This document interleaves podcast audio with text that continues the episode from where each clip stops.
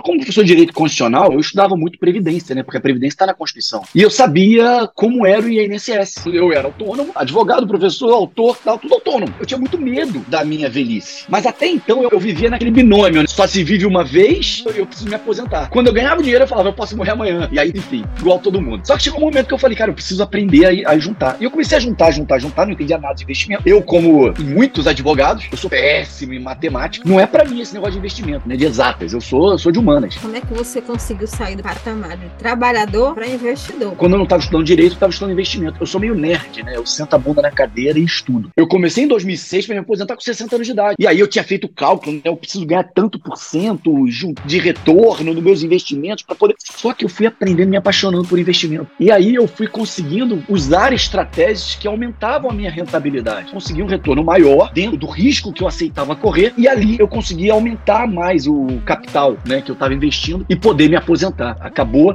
que em 2014 eu consegui, né, graças a Deus. Tá, dá para virar esse jogo para sair do parâmetro de mero pagador de dívida para um, um, acumulador de riqueza. O dinheiro que o advogado ganha não é do advogado ainda. Tem tanta coisa para ser paga, ser honrada antes de cair no advogado. O problema é que o advogado pega um alvará de 100 mil e gasta 105 mil. Não pode. Tem que saber que vou ter despesa no escritório.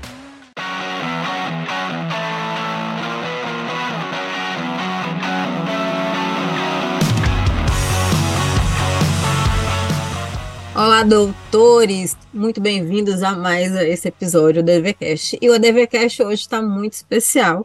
Aqui ao meu lado o professor Rodrigo Padilha, né? Que a gente estava batendo um papo aqui agora, a gente vai falar sobre investimento. Né? Você que é advogado, advogada está iniciando a carreira, ou mesmo não está iniciando, já é um advogado experiente, sabe, já sabe investir seu dinheiro. A gente vai conversar muito hoje com essa figura aqui ao meu lado. Tudo bom, professor? Como é que você está? Tudo bem, tudo bem, graças a Deus. É um prazer estar aqui, viu, Daniela?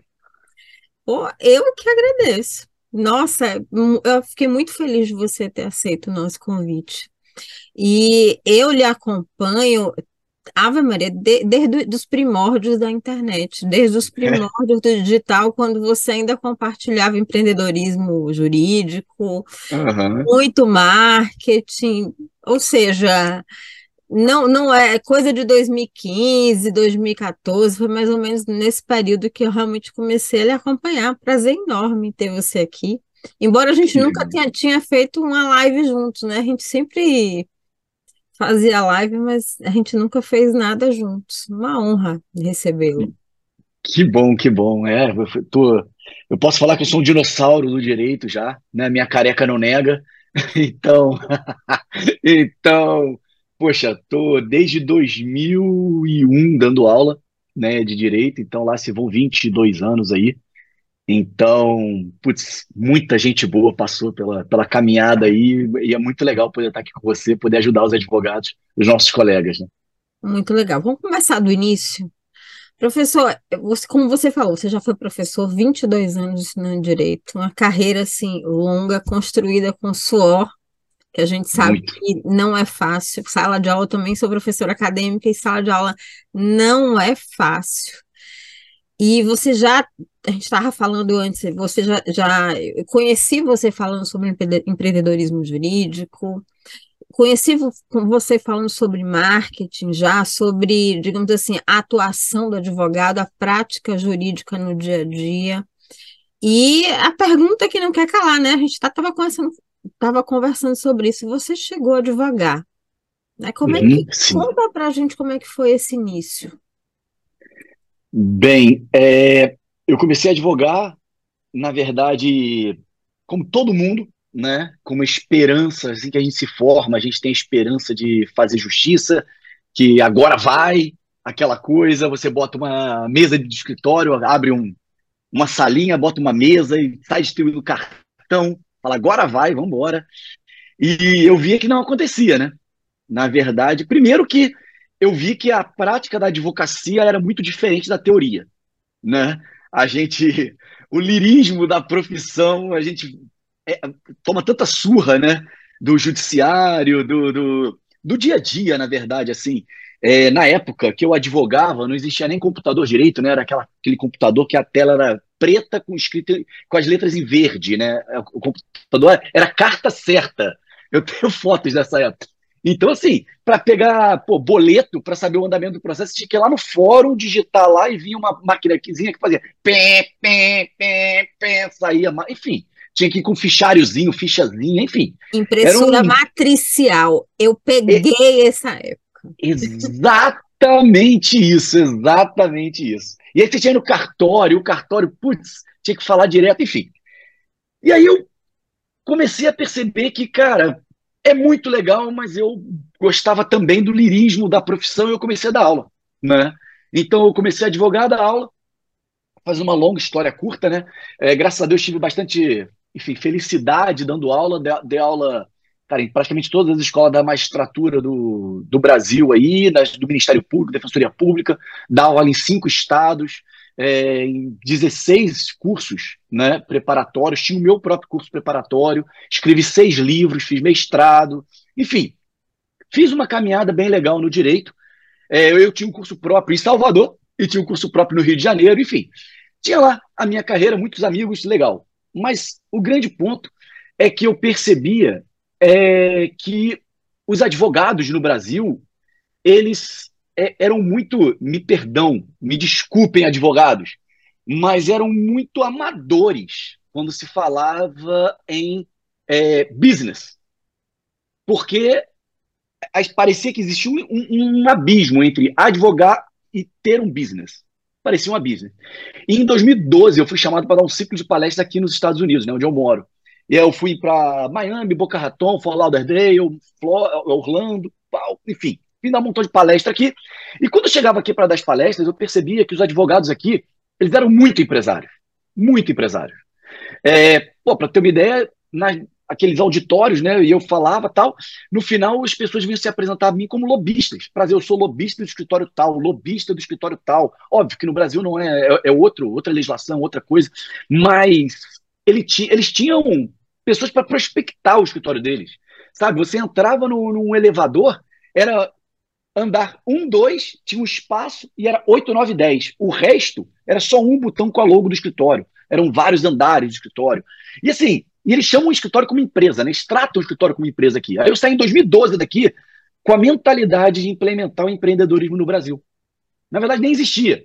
E eu que fiquei com a ideia de, caramba, que que eu, como é que eu posso dar esse nome? né? Que nome eu posso dar para isso, tal? E eu criei o empreendedorismo jurídico, né? Eu criei o empreendedorismo jurídico em 2012 e aí eu estabeleci as disciplinas porque eu empreendia como advogado no Brasil, né? Como eu falei, eu dava aula, escrevia livro, tinha meu curso, advogava, tudo isso era formas de empreender no direito. E, e aí eu criei empreendedorismo, criei todas as disciplinas do empreendedorismo e comecei a falar de empreendedorismo além das minhas aulas de direito constitucional, né? Porque eu era professor de direito constitucional no Brasil. E por aí foi, né? Até eu me aposentar. Pronto. Resumo, né? Longa história, né? Fiz ela curta aí para vocês. Você sabe que a primeira vez que eu ouvi falar sobre empreendedorismo na advocacia foi mais ou menos nesse período, acho que 2014. Uhum. Conta de eu era diretora da Federação de Micro e Pequena Empresa aqui do estado Legal. E um advogado chegou para mim e, e já estava trabalhando no mercado jurídico, mas assim, existe um abismo tão grande já existia entre marketing e, Muito. advocacia. Porque Não, parecia pecado na época, né? As pessoas que eu comecei em 2002, então as pessoas queriam me matar, me, me olhavam assim, olha, fique longe de mim, pelo amor de Deus, porque é. pode a OAB pode estar por perto. Então assim, é, parecia que escondido, mas nada por aqui. Mas existe um abismo tão grande que curiosos os advogados empreendiam em outras áreas. Eles Sim. eram comerciantes, eles eram produtores rurais, mas uhum. eles não pegavam o, o, próprio recurso da advocacia para investir na advocacia. Era. Uhum. E eu comecei, curiosamente, com um grupo, com uma holding, que uhum. o dono da holding, o presidente da holding, era um advogado e eu tinha conta nas empresas, tinha frigorífico, tinha faculdade, eu administrava as contas das outras empresas e ele não queria me entregar a advocacia. Eu falei, eu, falei, eu vou, eu vou lhe provar que a advocacia pode fazer marketing, pode fazer comunicação e depois você. Licitamente, legalmente. Porque parecia que era crime, né? Parecia que a gente estava falando coisa errada. Exatamente. É. Mas o abismo foi a, primeira, vez que um advogado chegou para mim e falou assim: olha, tudo que vocês fazem aqui, eu queria levar, levar para a OAB. Uhum naquela época também era um palavrão, não, não, não tinha o novo código de ética, era o, o antigo provimento 94-2000 e o Exatamente. código de ética antigo, antigão. Então, assim, era. Uhum. Mas, Rodrigo, olha, é. eu sei que você está nos Estados Unidos hoje, você é trader, ou seja, você passou por um, um, um percurso muito grande, advogado, professor, e, e assim, hoje você é um investidor e você também orienta é, advogados e pessoas a, investi a investirem, né?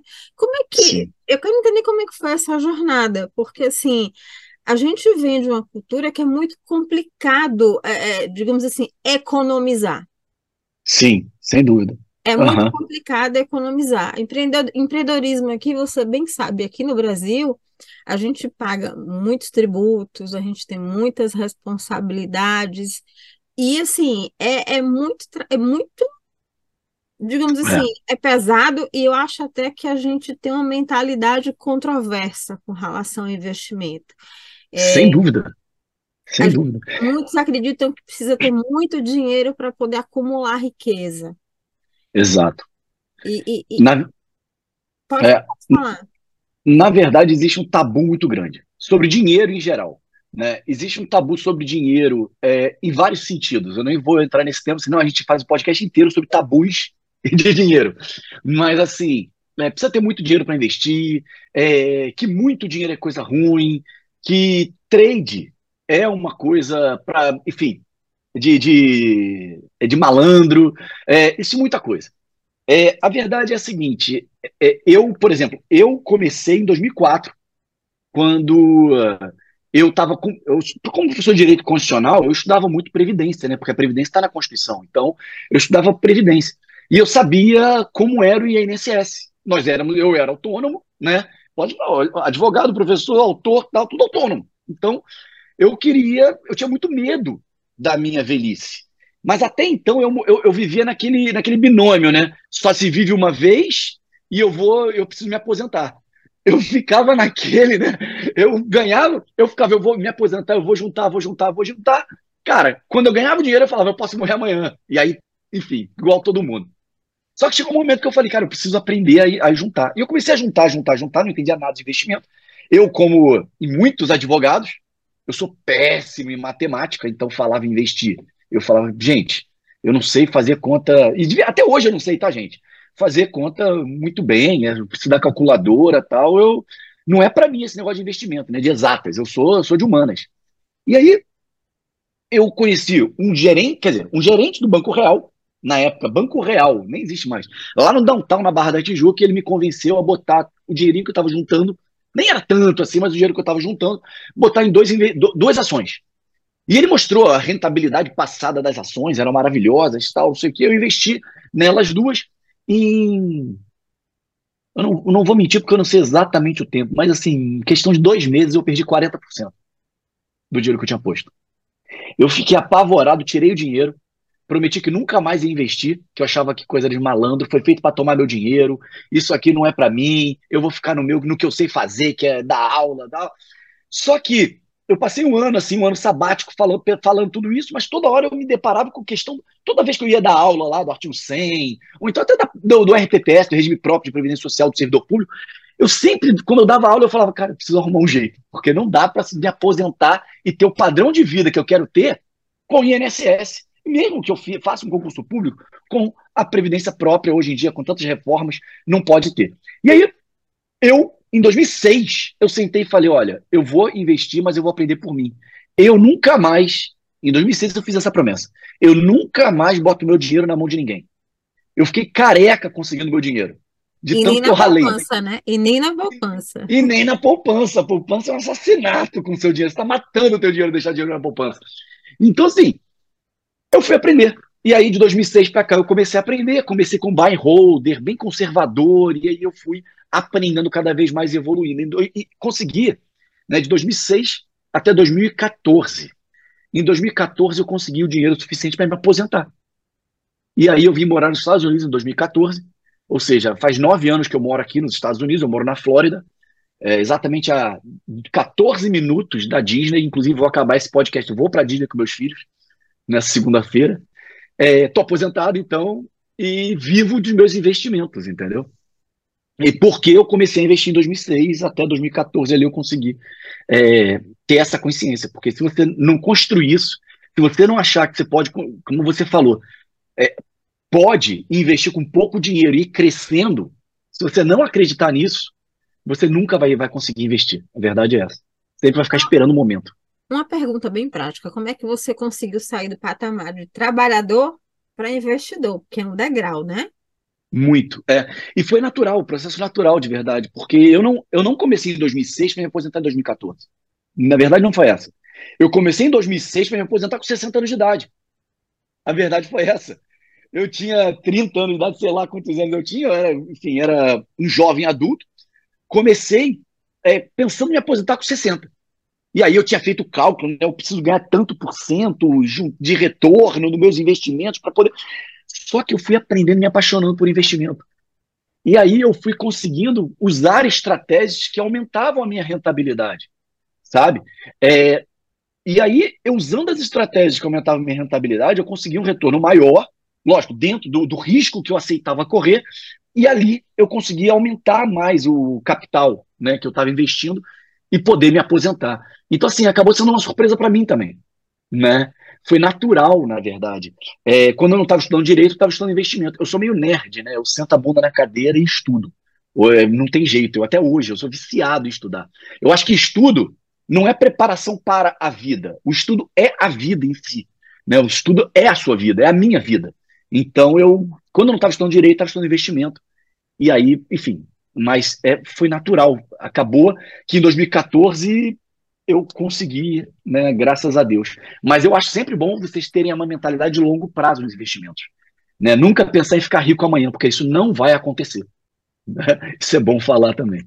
É, não, não existe milagre. Não. Rodrigo, você veio da advocacia, você sabe que a advocacia, no geral, ela tem um gargalo muito grande, porque nem todos os advogados, eles têm contratos, é, digamos assim, previsíveis contratos Sim. recorrentes mensais. E Sim. o próprio advogado, ele não tem o hábito de fazer projeção de faturamento. Você uhum. sabe, eu, eu mesmo falo isso, é uma briga dentro dos escritórios. Eu falo, não, tem que ter uma projeção de faturamento, senão as contas não fecham. Exatamente. Tem que ter projeção, comercial e marketing é o dia a dia do escritório, não, não tem que ser um monstro que coloca de vez em quando, é o dia a dia, o que vai fazer o caixa rodar, o, tra o trabalho dos advogados do escritório rodarem. Mas ainda existe muita resistência e a realidade da grande maioria é exatamente não ter. Né? Muitos, inclusive, reclamam e dizem que só sabe que tem dinheiro quando sai o alvará e plim na conta. É, né? exato. Essa é uma realidade. Como é que dá para fazer, dá para investir, mesmo partindo dessa realidade, desse parâmetro? Sim, na verdade, como você falou muito bem, Daniela, é, é muito comum o advogado não ter essa projeção. Mas o grande ponto é que ele tem que identificar dentro da atividade que ele faz, porque cada advogado tem uma particularidade, tem um segmento específico tal, mas dentro da, do, do, do, mundo dele ali, ele tem que saber quais são os hiatos ali de, de, do financeiro. Por exemplo, no meu escritório eu sabia que janeiro e fevereiro eram terríveis. Por quê? Porque entrava, ninguém resolvia nada, pelo menos ninguém chegava a mim, pouca gente chegava. É, é janeiro e fevereiro, porque ficava esperando o carnaval para começar o ano. E no final do ano também chegava dezembro, o pessoal já preocupado com o Natal também era fraco. Então eu, eu juntava o dinheiro do escritório para poder sustentar ali janeiro e fevereiro tranquilamente, sem precisar ficar correndo, né, que nem o Carioca fala, catando papel na ventania. E o grande ponto é, é, se você conseguir fazer essa projeção, se você conseguir espaçar né, o, seu, o, seu, o seu recebimento, seu gasto tal, é, você também consegue colocar nas suas contas um, um valor necessário para investir. É bom você combinar com teu sócio isso, sabe? Olha, vamos pegar um dinheiro da empresa, vamos supor, vou dar um exemplo. É, vamos supor, eu e você somos sócios, 50-50 cada um na sociedade do escritório. A gente fala, olha, vamos dividir então, é, por exemplo, 25% para cada um. Por quê? Fica 25% para mim, 25% para você, 25% para o caixa do escritório, exatamente para esse momento de imprevisto, e 25% para investir. Então, ou seja, o dinheiro, o que eu sempre falei no empreendedorismo, o dinheiro que o advogado ganha não é do advogado. Ainda. Tem tanta coisa para ser paga, ser honrada, antes de cair no advogado. O problema é que o advogado ganha, pega um alvará de 100 mil, gasta 100 mil. Na verdade, ele gasta 105 mil, né? Não pode, entendeu? Tem que saber que, cara, não tem despesa do escritório. Então, como se o seu escritório fosse seu sócio. Tem 25 mil, 25 da Daniela, 25 do meu escritório, meu sócio, e 25 para investir. E assim você vai começar a construir o seu caixa e o seu, enfim, o, o dinheiro para você poder investir. Não existe, na verdade, é, são pouquíssimos ainda que adotam o Prolabore, né? Para é. para se diferenciar e separar as finanças. É ainda é uma, é uma exceção, infelizmente ainda não é regra. É comum o advogado muito confundir as despesas pessoais com a do escritório, pagar escola de filho na conta do escritório, por exemplo. É muito comum ainda. Então, eu estava começando a carreira, isso eu me lembro bem, eu estava começando a carreira. Eu entrei, eu, eu fiz, eu era menina, menina, tinha acabado de sair da faculdade, me convidaram para ser secretária de uma cidade. Eu trabalhava no Sebrae, uhum. saí do Sebrae e fui ser secretária municipal, cargo de primeiro escalão bo bobeira. E assim, um advogado ganhou, é, um advogado do meu lado, assim, procurador do município, ele ganhou uma ação trabalhista, estava rolando há um tempão contra a Petrobras. E assim, a primeira coisa que ele fez foi comprar um Honda Civic, na época que era caro. e ficou liso. Liso, ficou liso. liso e ainda ficou na dívida do IPVA, né? Começou a faltar o IPVA. E o seguro do carro. Seguro do carro e PVA, as pessoas não pensam nisso, é verdade. Né? Então, assim, e, é, ainda existe essa cultura de, tipo assim, as mulheres, tipo assim, as mulheres compram roupas, os, hom os homens compram carros, e assim, o dinheiro vai sendo dilapidado porque não separa. É. Eu... As, pe as pessoas pensam, ah, eu posso morrer amanhã, né? Que nem eu brinquei mas você tem que pensar que a expectativa de vida do brasileiro é quase 80 anos de idade. Então, se a expectativa de vida do brasileiro é quase 80, provavelmente. Eu tenho uma boa má notícia para você que está ouvindo, meu caro ouvinte.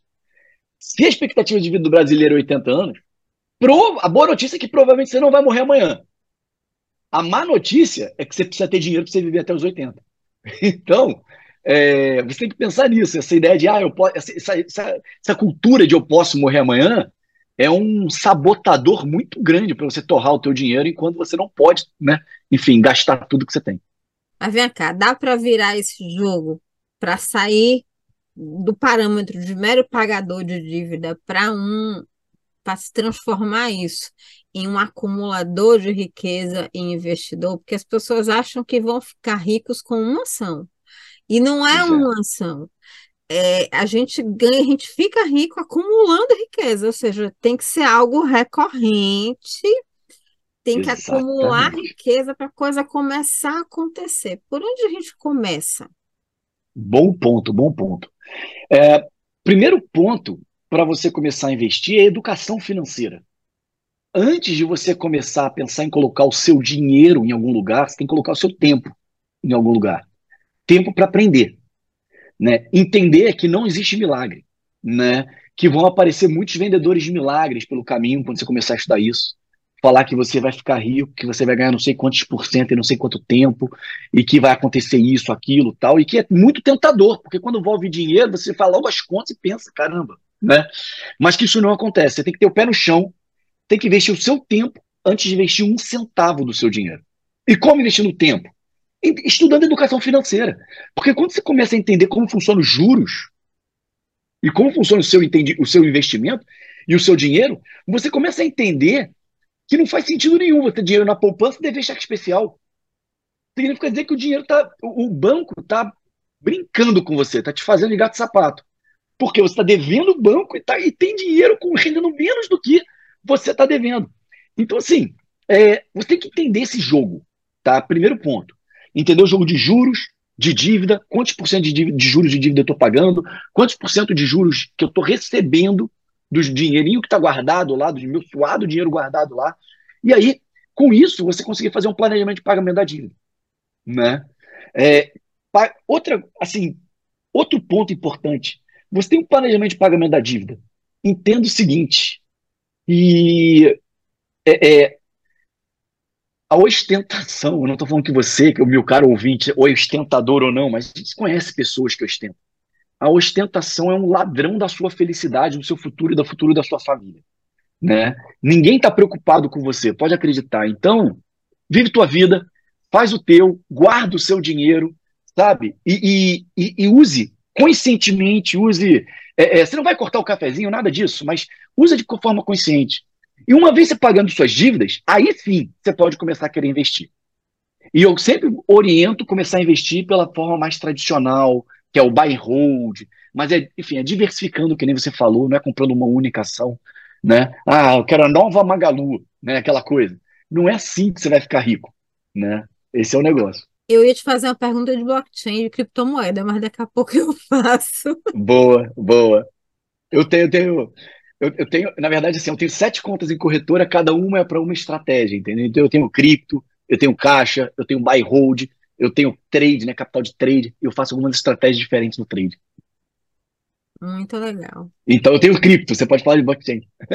Não, é, é, é, é, como é que se diz? É, eu tenho um filho que, tenho dois filhos que investem em cripto, mas é assim, eles ficam só estudando o mercado, falam assim, ah, tá na hora. Agora vai, agora vai, agora vai.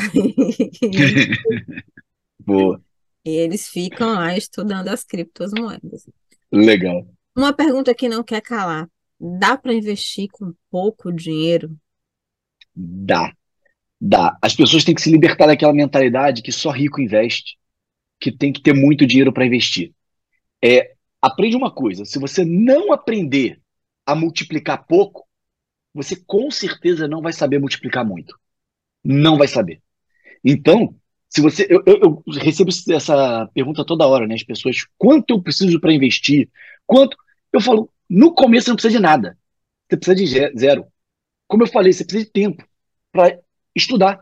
E o tempo que eu falo para estudar é 15 minutos, 30 minutos por dia. É disciplina. Então, assim, dinheiro mesmo você vai precisar daqui a alguns meses para começar alguma coisa. E o quanto você precisa, cara, o quanto você pode dispor, porque existe ação do preço, ações boas a qualquer preço, sabe? Tem ações boas é, vamos falar de ações americanas aqui. Ação por 100 do, ação boa a 50, a 20 dólares, 50 dólares, e ação boa a 500, 700, 800 dólares. Entendeu? Então, se você entender o que está fazendo, com pouco dinheiro você já começa já a botar o pezinho né, no mercado, sentir. E se você errar, é bom você ter pouco, porque se você errar, você vai errar com pouco. É melhor que você ter muito, demorar tanto para juntar, e quando você começar, você já começa com muito, e aí se você errar, o erro é grande. O erro custa caro. É, aqui no Brasil, não sei se você não sei se você está sabendo, mas não dá para ficar devendo, porque a taxa de juros está muito alta. Muito alta. Sim, então, sim. Não, se tiver devendo, Exatamente. pelo amor de Deus, dê um jeito de, de, de negociar essa dívida para baixar a taxa, porque realmente está muito complicado. E é já verdade. que você falou em investir com pouco dinheiro, eu vou te pedir que compartilhe algumas estratégias aqui com a gente, o pessoal que está iniciando, que deseja entrar nesse mundo de investimento. Vamos, eu vou falar de uma estratégia, não é uma estratégia, mas uma forma de investir que foi a que eu comecei. Como né, é, é, é bom começar devagar, né? E a forma que eu comecei a investir é focando em dividendos buscando boas ações que paguem dividendos. Dividendo é como se fosse. É, é, é como se você fosse sócio de um escritório de advocacia, porque a gente está falando com advogado, então vamos dar exemplo de advogados. Como se você fosse sócio de um escritório de advocacia e não precisasse trabalhar no escritório. Você só recebe um percentual do lucro do escritório. Que é a vida melhor? Não tem, né? Então, se você encontrar boas empresas pagando bons dividendos, é, aqui nos Estados Unidos, por exemplo, eu invisto muito nessa forma de investimento. Eu invisto muito em REITs, que é, é, como se fossem os avós dos fundos imobiliários brasileiros, né? REITs são Real, Real Estate Investment Trust. É, enfim, é bem, mais, bem melhor e mais estruturado que os fundos imobiliários brasileiros, mas é a mesma uma filosofia similar, né? Imóveis. Então eu invisto em imóveis através da bolsa, sabe? Eu não, eu nunca consigo é, é, encontrar mais vantagens em comprar imóveis do que investir em REITs, por exemplo. Para mim, REITs é muito mais vantajoso. Invisto em bancos canadenses, bancos canadenses. O mundo inteiro está nos Estados Unidos, né? na bolsa americana. Então, bancos canadenses são muito melhores que bancos norte-americanos ou bancos brasileiros e pagam dividendos há mais de um século. Então, são bons, são seguros. Então, tem algumas coisas que eu invisto, né? E com base nisso, só buscando dividendo. Eu, vi, eu viro sócio de empresas, recebo um percentual para isso e não preciso trabalhar nelas. Entendeu? A ideia é essa. Perfeito. Agora, assim, uma curiosidade, né? Você, você começou falando que investiu através do Uhum. gerente, perdeu tudo, mas qual o perfil de investidor você é? Ou você era? Você hoje é mais conservador ou mais ousado? Olha, eu vou falar para você que é engraçado isso, porque quando a gente começa, provavelmente quem está me ouvindo a gente aqui vai falar assim: eu sou super conservador. Porque todo mundo que começa, começa super conservador. Por quê? É falta de conhecimento, que é natural, ninguém nasce sabendo, né? E a falta de conhecimento dá medo, né? E o medo gera esse conservadorismo na gente. Então eu posso falar que eu comecei como super conservador. Super conservador. Hoje em dia eu consigo, continuo sendo conservador, mas eu sou conservador em estratégias agressivas, tá? Eu tenho uma sala de trade onde eu faço trade ao vivo, né, aqui nos Estados Unidos, todos os dias. Hoje, é, eu fiz os meus trades ao vivo, ó, tudo ao vivo, todos os trades aqui ao vivo. E, e por ser ao vivo, é, eu posso falar tranquilamente, né? Que não tem, enfim, que não tem problema. Essa semana foi 149% de rentabilidade. Porque como é ao vivo, é, não dá para você mentir, né? Não dá para você falar, ah, eu fiz, e na verdade, eu falo quando eu entro no trade, eu espero, eu falo quando eu saio. Então, assim, um, um, um trade que consegue 140% de, 149% de rentabilidade em uma semana, a gente pode falar que é um trade agressivo, tá? Mas eu, eu gosto de ser conservador em estratégias agressivas. E quando uma estratégia é conservadora, eu sou agressivo. Por exemplo, essa que eu falei para vocês, investir em empresas que paguem dividendos, aí eu sou um pouquinho mais agressivo, porque eu sei que ela é conservadora. Então eu busco dividendos um pouco maiores para isso. Entendeu? Se você for conservador estratégia muito conservadora, você não vai ganhar dinheiro. Se você for agressivo estratégia muito agressiva, você vai perder todo o teu dinheiro. A verdade é essa. Né? Porque se você for agressivo em estratégia agressiva, você vai queimar o teu dinheiro, porque o mercado não perdoa, né? O mercado, ele vai te dar uma rasteira bonita, entendeu? Em verdade, é, você tem que estar preparado. Você começou falando, você está nos Estados Unidos, né? E, Sim. e eu vi até, inclusive, no, no perfil do Instagram, algumas indicações suas com relação ao investimento aí nos Estados Unidos. Sim. Quais as vantagens de se investir, de se investir aí? Boa pergunta. É, primeiro ponto, você está investindo no mercado. Eu, eu, eu, investia no Brasil. E em 2014 eu tirei meu dinheiro do Brasil e trouxe todo para os Estados Unidos. A primeira resposta já vou te dar aí, nesse momento. Quando eu trouxe meu dinheiro para os Estados Unidos, eu trouxe a 2,16 o dólar. O dólar está 5. Então, primeira resposta é moeda mais forte. O dólar existe desde 1700 e pouco e nunca, nunca cortou zero. Nunca teve uma hiperinflação. O Brasil já cortou zero das suas moedas mais de 10, mais não. Já cortou zero das suas moedas nove vezes, salvo engano. Já mudou de moeda outras nove. Então, a moeda e o dólar nunca, nunca desvalorizou frente ao real ou ao cruzeiro, cruzado novo, contos de réis, seja qual for a moeda brasileira. Então, assim, primeiro ponto é que a moeda é muito mais forte. Segundo ponto é Uh, você está investindo no maior mercado do mundo. O mercado americano é uma. Os, as duas maiores bolsas do mundo estão nos Estados Unidos, que é a New York Stock Exchange e a Nasdaq, que é a bolsa de tecnologia. Então, as duas maiores bolsas do mundo estão nos Estados Unidos e por isso as empresas do mundo inteiro vêm para cá. Como eu falei, eu invisto em banco canadense, eu invisto em empresas chinesas, em empresas japonesas. É, então, você consegue ter acesso ao mundo inteiro aqui pelos Estados Unidos. Além disso, as maiores fortunas estão onde? Na bolsa americana. É, o mercado americano é muito menos manipulável que o mercado brasileiro. Só a Apple sozinha, a Apple, a empresa Apple, a Apple, só a Apple, ela movimenta duas vezes e meia mais do que a bolsa brasileira por dia. A Apple todo dia tem mais operações de compra e venda na ação da Apple do que duas vezes e meia a bolsa brasileira inteira. Só para você ter uma ideia. Então é, é outro tipo, é outro, outro business, outro mercado. Então investir nos Estados Unidos é infinitamente melhor. Podia ficar até amanhã falando das vantagens aqui, mas vou resumir para não ficar chato. Não, é, é, é porque, assim, as pessoas, inclusive advogados, já vi previdenciaristas, você começou falando sobre previdenciário, que era, assim, pegasse o dinheiro e investisse no INSS, na Previdência do Brasil, melhor do que uhum. você vai, vai morar fora, vai morar nos Estados Unidos, continue recolhendo seu INSS, que é melhor se aposentar por aqui, porque aqui tem mais benefícios. E muitos, muitos, inclusive, é, ou investem seu dinheiro na, na previdência privada, que não, também não dá tanta coisa assim. Sim, não dá.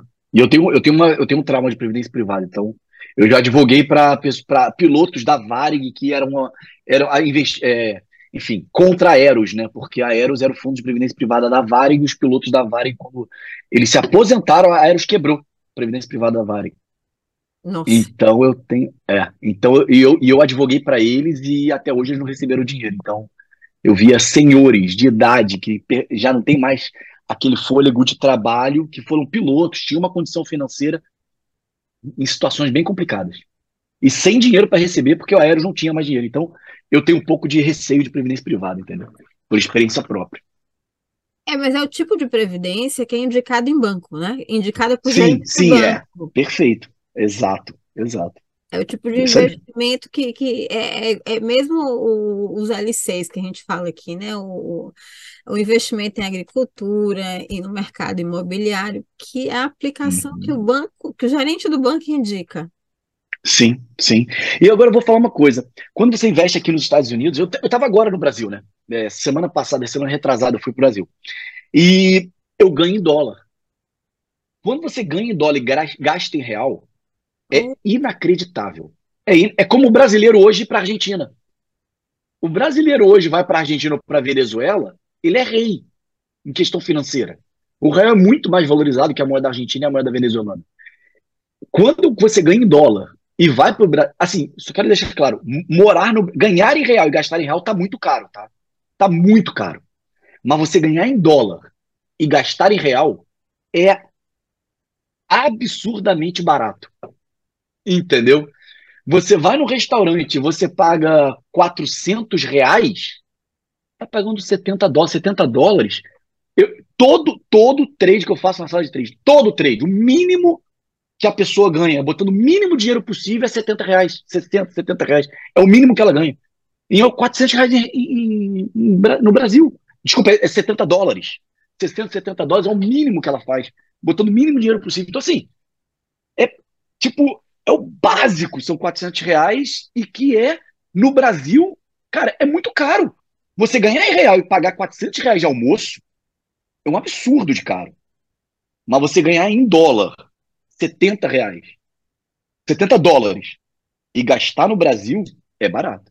Comparando, é como se, tivesse, como se você estivesse pagando um almoço 70 reais. Entendeu? Porque você, o esforço que você fazer aqui pagar esse dinheiro vai ser o mesmo que você vai fazer no Brasil pagar o dinheiro. Poder de compra, né, Rodrigo? É outra Exatamente. coisa. Exatamente. É outra coisa. Você chega no Brasil com poder de compra. E você não precisa falar inglês para investir nos Estados Unidos. Você não precisa morar nos Estados Unidos, nem ter passaporte americano, é, com visto, nada disso você pode investir no sofá da sua casa no Brasil. Entendeu? Então é realmente é outro universo. Perfeito. Agora, assim, é, é, também a curiosidade. Normalmente, quando as pessoas investem, é, elas investem com alguns objetivos. Hoje, o próprio Perfeito. Bank aqui no Brasil, eles já, eles, digamos assim, eles incentivam as pessoas a colocarem dinheiro em caixinhas, que são pequenos investimentos. Cada caixinha tem um objetivo. Né? Perfeito. Né? Sim. Então, assim, são diversos objetivos. Às vezes é ter um carro, às vezes é comprar um apartamento, mas cada você vai investindo ali com aquele objetivo. Uhum. E eu queria te fazer uma pergunta, porque brasileiro também é muito imediatista. Advogado idem. É.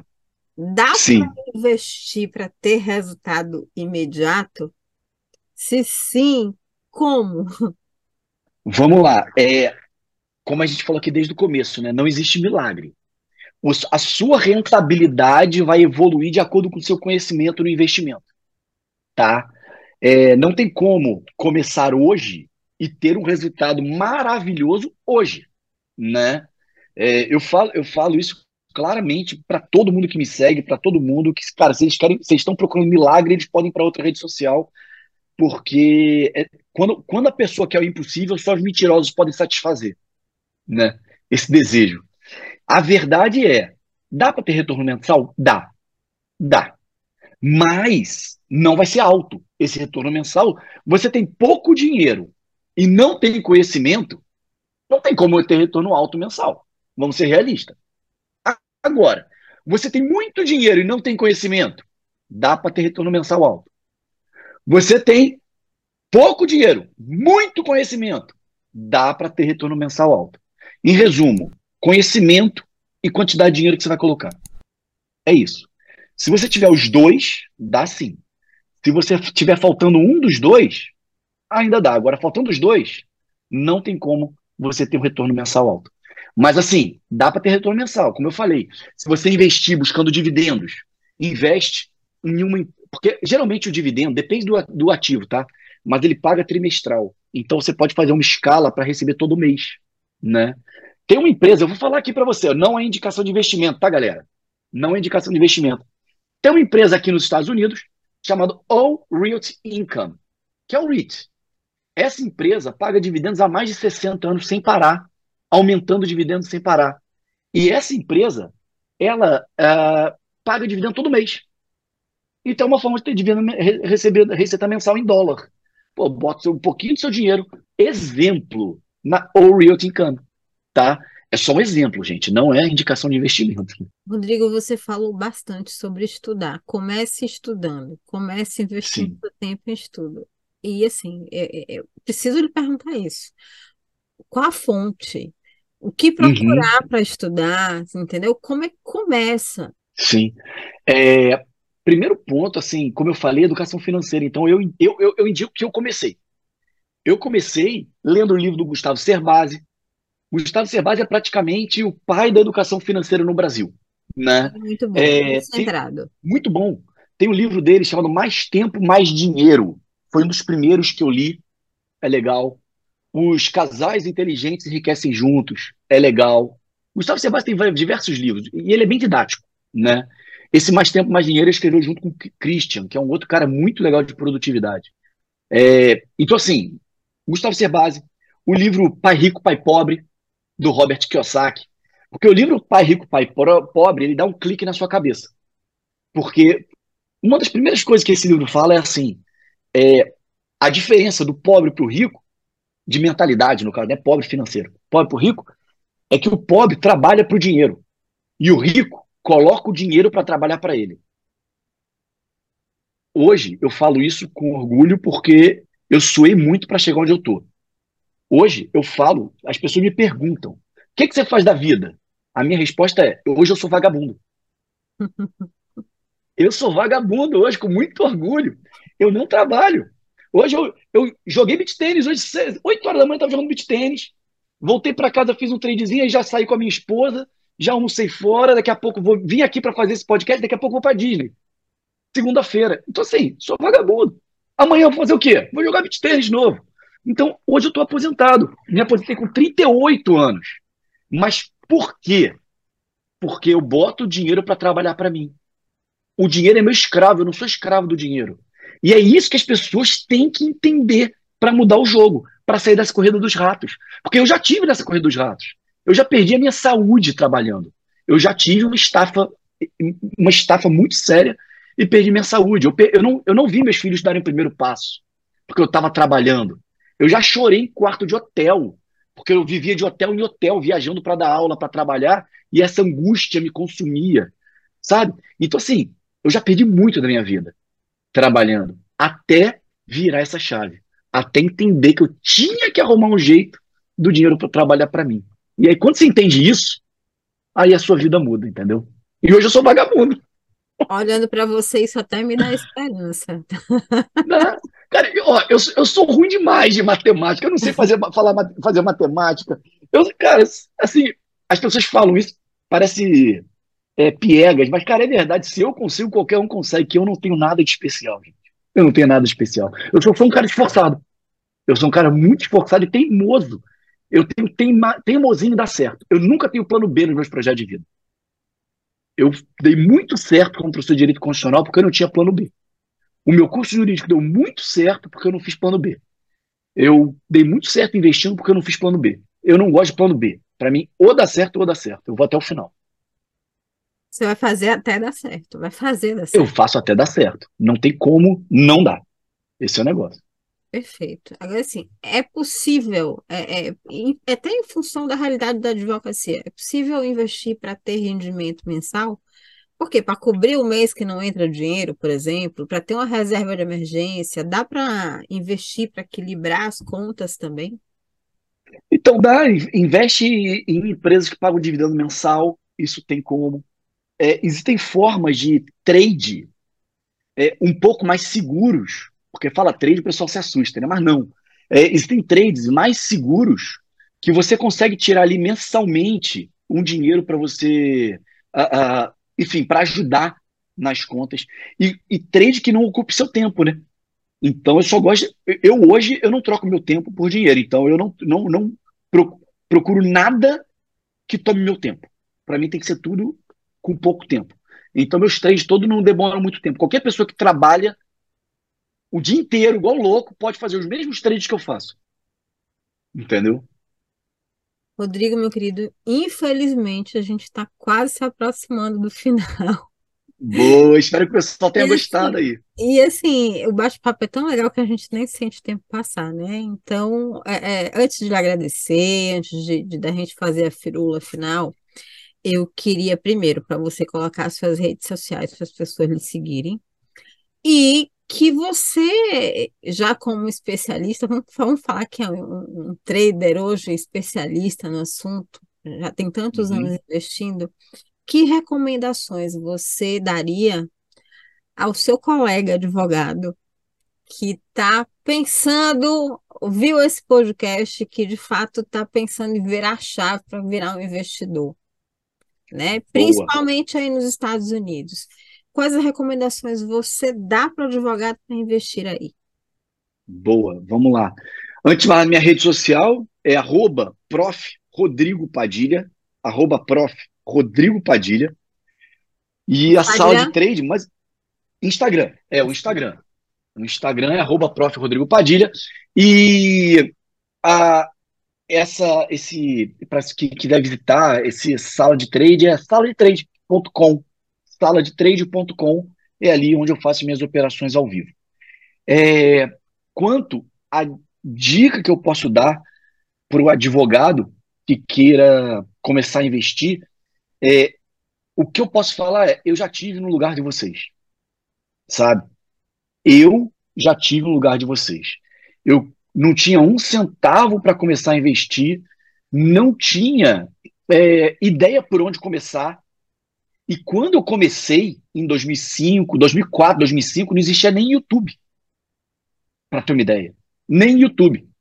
Eu não sabia ler inglês. Não sabia, hoje eu falo inglês, mas não falava inglês. E eu tinha que estudar. Então não tinha fonte, não tinha muitos livros, não tinha canal, não tinha YouTube que podia me ajudar, não tinha nada e eu fui atrás. Então, assim, primeira coisa que eu posso falar é: ninguém vai fazer isso por vocês. Ninguém vai fazer isso pela sua família, tá? É, se você não fizer, você vai estar com 60, 70 anos trabalhando igual um louco ou igual uma louca, como está hoje. O INSS não consegue garantir a qualidade de vida por causa do teto do INSS e por causa das reformas. A população está envelhecendo e eu posso dar mil motivos aqui que, como você não vai conseguir viver de INSS com qualidade de vida. Então, assim, o grande ponto é seja consciente, pense no longo prazo, saiba que é, você vai construir tijolo por tijolo esse império, mas que é possível sim é, construir uma vida próspera, é, ter tempo para sua família, ter tempo para fazer das coisas que você gosta e que você não precisa ficar na corrida dos ratos. Beleza? Esse é o ponto. Professor, você colocou uma coisa que me despertou uma outra curiosidade, porque você se Sim. Aposentou com 38 anos, não é isso que você colocou? Exato. Você estipulou uma meta do tipo assim, quando eu tiver esse valor, eu vou me aposentar. Foi assim que você Sim. tomou essa decisão? Foi, foi. Eu tinha um valor, eu tinha um número. Todo mundo tem que ter um número, tá, gente? Eu, há muitos anos atrás, eu aprendi isso quando há muitos anos atrás eu estava almoçando com um amigo meu bem mais velho do que eu, e ele virou para mim nada, do nada, assim, out of the blue, tipo, do nada, virou para mim e falou assim: qual é seu número? Eu olhei para ele e falei: número o quê? Número de calça, de camisa, de tênis? Que número? Por que você está falando de número? Não. Qual é o número que você precisa ter para não fazer mais nada para ninguém? Para não ter que faz, falar com pessoas que você não quer falar, se relacionar com pessoas que você não quer se relacionar, sair de casa quando você não quer sair de casa. Qual é o seu número? Falei, cara, eu não tenho número. Então, então você tem que ter. Então foi ali que me despertou. E eu tive meu número. E esse meu número, quando eu comecei a investir, eu achei que eu ia conquistar ele com 60 anos. Eu conquistei ele com 38. Parabéns. Então hoje eu pergunto para vocês: qual é o seu número? Se vocês não têm, como eu não tinha naquele restaurante lá 300 anos atrás, pensa nesse número. Vocês têm que ter um número, até para vocês mentalizarem né? Até para vocês mentalizarem, vocês terem uma meta, vocês terem aonde chegar. Porque se você não sabe onde quer chegar, qualquer caminho serve, né? Você tem que ter uma meta, tem que saber para onde você quer chegar. Então, vou terminar esse podcast perguntando isso. Qual o seu número? Perfeito. Esse é o ponto. Perguntar também qual o seu número. é, exatamente. Professor, muito obrigada pela sua participação. É uma honra recebê-lo aqui. Sempre, agora que você aprendeu né? Fica à vontade para retornar para a gente bater outros papos. Foi uma honra você ter participado, você ter aceitado. Quero lhe agradecer profundamente. Agora eu vou passar para você, para você proferir suas palavras finais e a gente encerrar o episódio de hoje. Tá bom, muito obrigado. Queria agradecer, Daniela, você. Queria agradecer essa iniciativa, porque é muito legal um podcast ajudando os advogados, inspirando os advogados que eles possam, assim, sem ser motivados, que a gente sabe que a carreira não é fácil como a gente imaginava na faculdade. Então, como nada na vida, né? Nada na vida é fácil, nada na vida é de mão beijada, então a gente tem que lutar muito. Então, parabéns pela iniciativa. E queria agradecer também os ouvintes aí por me aturar, aturar esse velho senhor aqui. E contem comigo, qualquer coisa, eu vejo vocês lá no Instagram, no arroba Rodrigo Padilha, tá bom? Obrigado, gente. Obrigada, obrigada, professor, doutores. Quero agradecer a vocês também. Dizer que o ADVCast está disponível sempre aos sábados, às 15h45 da tarde no YouTube. Em vídeo também no Spotify a partir das segundas-feiras, seis e meia da manhã, em áudio, nos principais agregadores de podcast. A gente está em duas rádios americanas. Também. Ah, que legal. Então, que legal. professor, uma honra. E a gente se vê, doutores, no próximo episódio do DVCast. Até lá. Obrigado. Tchau. Tchau, pessoal.